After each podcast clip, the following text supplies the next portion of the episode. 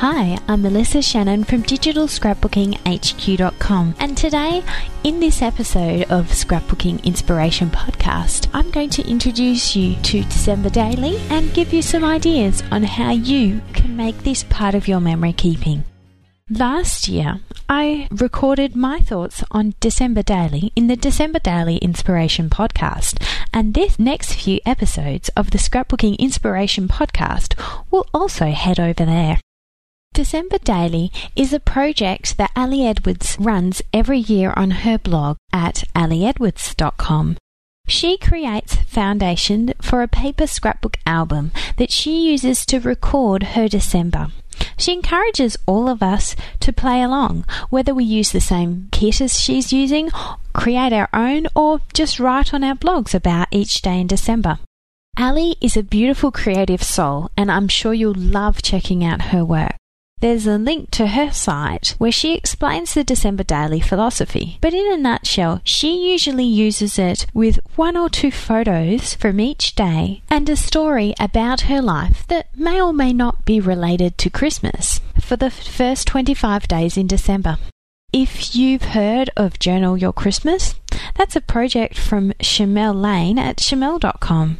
She uses the whole of December through the 12th day after Christmas on January 6th to document your holiday season through a series of prompts. That one isn't so much of a diary but more of a prompt based workshop. Again, there'll be links to Shimelle's website and her workshop in the show notes for this episode at decemberdaily.com slash 18. I've taken out my December 2010 December Daily and had a look through to see what was inspiring me to create each day. In 2010, I kept my December daily a bit like a diary. I mostly talked about events that happened throughout the day. At the time, I had an 18 month old, so some of the topics we covered were going down and posting Christmas cards. Well, I think I did that before the start of December, but I included it anyway. Uh, potty training, choosing a Christmas tree, family in hospital and visiting them. Um, some Christmas activities that my family did. Say, my sisters made gingerbread, and that got in there. My mother in law made mini Christmas treats for my father in law's work, and we included that.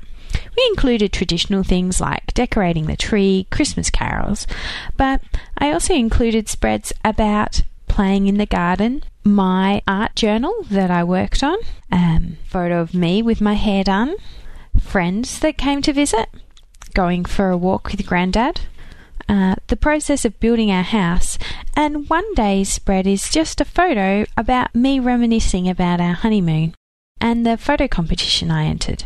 We have a couple of birthdays in December, so we covered them as well. One day, the only photo I have was the work Christmas hamper that we got given, so I popped that in as well. I feel like my December daily doesn't mean that I have to be doing something Christmas focused every day. I don't even need to have a photo from every day. Some of them I've just pulled out what I'd like to call stock photography and use them.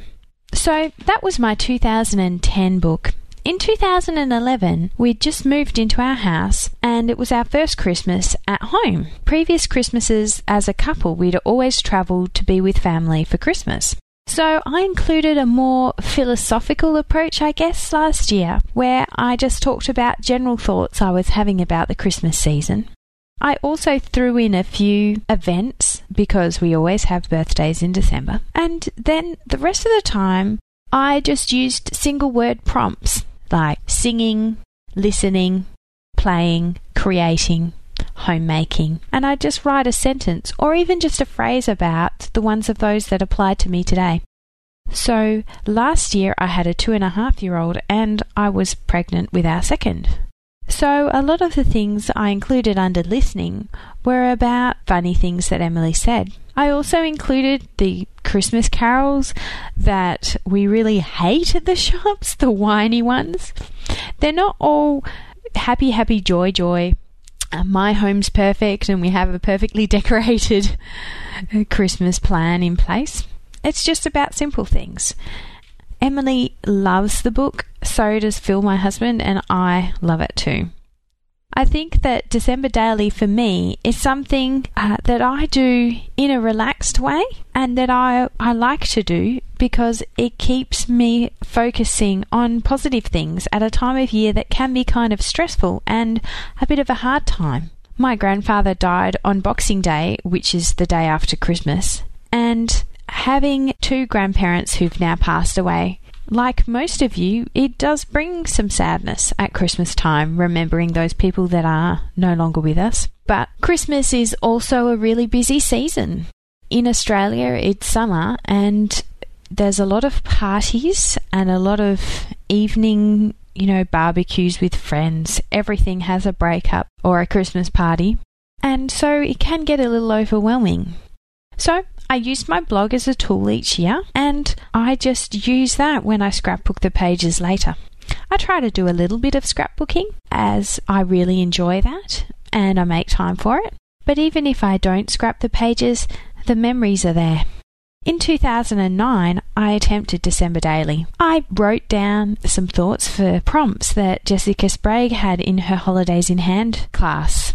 But I didn't get any further than that. I think I scrapbooked one page that also was a hard time because we travelled again, sadly, for a funeral. Um, so it's with mixed emotions that we go through each Christmas season, and I'm sure it's the same for you as well. So, what's the takeaway from all this?